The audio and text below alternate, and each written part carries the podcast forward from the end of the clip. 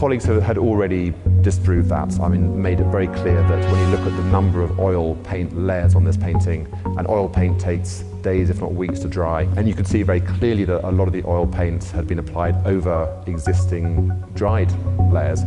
That this wasn't possible. But we did make a discovery, we think, where we actually added some truth back to that myth, which was there were four paints uh, the first four paints that went down, there's a bright yellow, there's a red, a brown, and a, a, a dark sort of bluey green uh, teal color, um, which were all applied very dilute.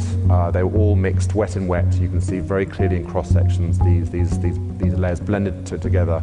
And they're across the entire surface, so we're fairly confident that there was this initial campaign, or probably entirely conceivably done in one night. How did he paint it? Did he just throw the wet paint onto the canvas? Did he take it off the wall and put it on the ground? These guys could actually figure that out. Number six.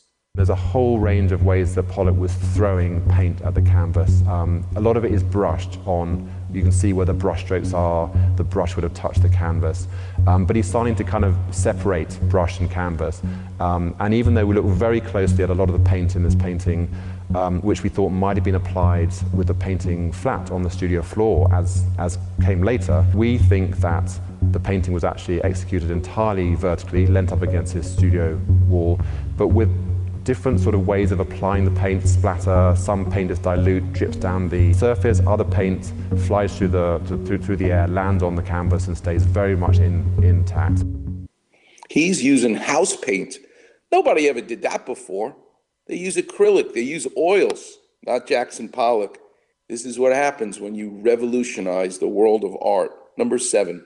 In conservation, there are often no completely right and completely wrong answers. It's always a sort of a judgment. We make a decision, we weigh up certain things, and we wanted to kind of let the public into some of those thought processes, um, in particular about the shape of the canvas. I'm a carpenter in the operating room. You need a carpenter in the museum. Number eight.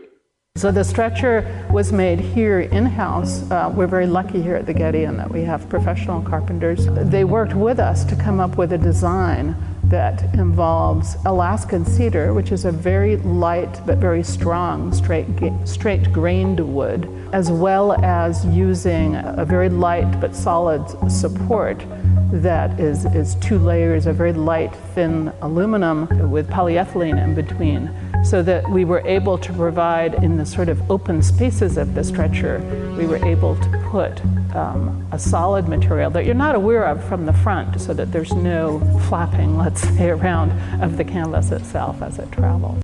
When my surfboard was finished and I could bring it back into the ocean to ride it, it wasn't enough to just say thank you on the phone. I went to the shop to thank these folks myself and to see the smile on their faces, knowing how important this surfboard was to me and what a great job they did. That's forget about the money you make in life.